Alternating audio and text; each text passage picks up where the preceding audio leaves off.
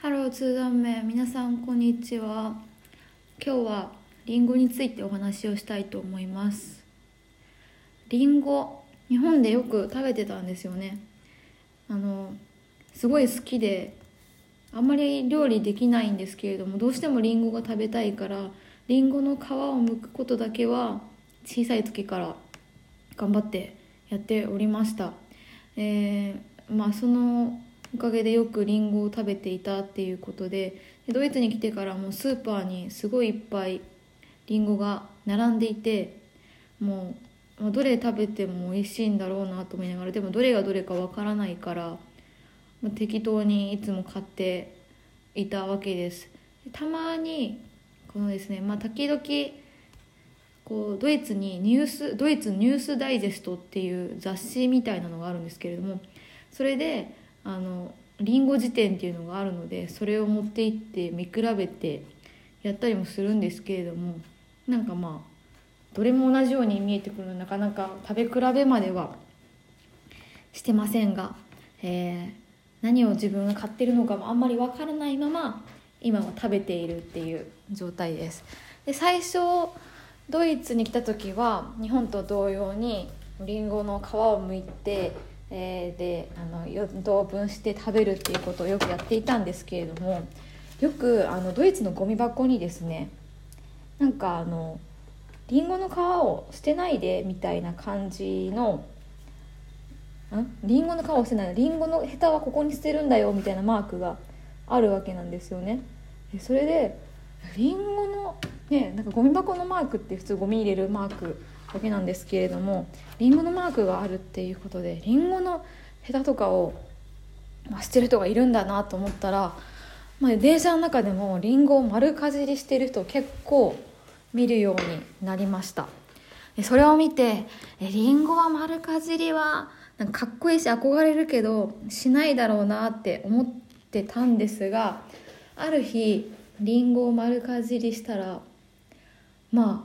味しい、当たり前ですけど、味は一緒ですけど、そして結構こうヘタギリギリまで食べれるので、本当に無駄なく最後まで食べれる、そして何より切る手間がないっていうことで、もう私はそこからリンゴ丸かじりしかしないようになりました。朝起きて冷蔵庫開けてリンゴ取ってそのまま食べて、時間がない時はリンゴ食べながら歩いてってやったり、本当に電車の中で食べたりとかもするようになって、結構綺麗にほぼ何も残らない状態で食べれた時はすごい自己満足っていうことにもなります。そんなわけでリンゴを丸かじりにはまっています。だからリンゴってドイツ国内だけでも2000種類以上あるらしくって、でいろいろリンゴパイとかも種類確かに多いんですよね。パン屋さんでもリンゴを使ったケーキ、パンみたいなものもよく売っています。で、ドイツのリンゴも確かにあるけれども、アメリカ生まれとか日本のリンゴもちろん売っていて、ドイツでも日本のリンゴ売ってるんですよね。時々富士とか見ると、富士ってなります。で、ドイツ生まれのリンゴいくつかあるので、ちょっとここで紹介しようかなと思います。ドイツ生まれ、まず一つ目がピノバっていうリンゴです。見た目は結構赤めな感じで、これは貯蔵期間が長くなるほど甘みが増すそうです。基本的にはそのまま食べるのがおすすめで、でも煮たり焼いたりしても美味しいらしいです。10月頃から3月頃が旬らしいので、ちょっと10月頃ぐらいから狙っていこうかなというふうに思います。で、次がですね、エベリーナ、これはピノバ、さっき紹介したやつですね。ピノバっていうものから派生をしたらしいです。これは果実は固め、これも生で食べるのがおすすめらしいです。で、次がグロスター、これは少しだけフルーティー、酸っぱめらしいです。で、柔らかくて汁が多い、これも生で食べるのがいい。で次がホルシュタイナーコックス、これはですね大きくって、でなんか粗い果肉が特徴で、香りが強くて少しだけ酸味があって、焼きりんごがおすすめ。まあ、確かになんか焼きりんごに向いてそう。で次がジャンバ、これは果肉は白っぽくて爽やかな香りらしいです。ケーキとかムースとかにするのがおすすめらしいです。で次がキク、これは日本のリンゴをルーズに持っている品種らしいです。ちょっと興味があるな、食べてみたいなと思います。まだまだたくさんあるのでちょっとあれですけれども、私が今食べてるのも自分で何食べてるか全然わかりませんが、なんだろうな、なんか見た目的に言うとスイス生まれのルビネッテっていう品種かもしれない。リンゴはよく行くスーパーの入って左側にバーって並んでいるので、まあ、ちょっと時間がある時に見比べてみようかなと思います。こうやって見てみると、こうベルギー生まれであったりチェコ生まれであったり、いろんなところで生まれて、オランダとかスイスとか、もちろんアメリカもありますが、いろんなところでリンゴって育てられてるんだなっていうことが分かります。あとは春はイチゴで、イチゴのシーズンが終わりかけたサクランボが夏前から出てきてっていうような感じで、春にはホワイトアスパラでシュパーゲルが売られてて、それとセットでイチゴがよく売られてるんですよね。でそのお店がだんだんなくなってきたら、次同じところでさくらんぼが売られ始めたりするわけです。だからいちご、さくらんぼ、りんごっていう感じがメインなのかなと思います。あとはぶどうとかもよく売られてたりもしますね。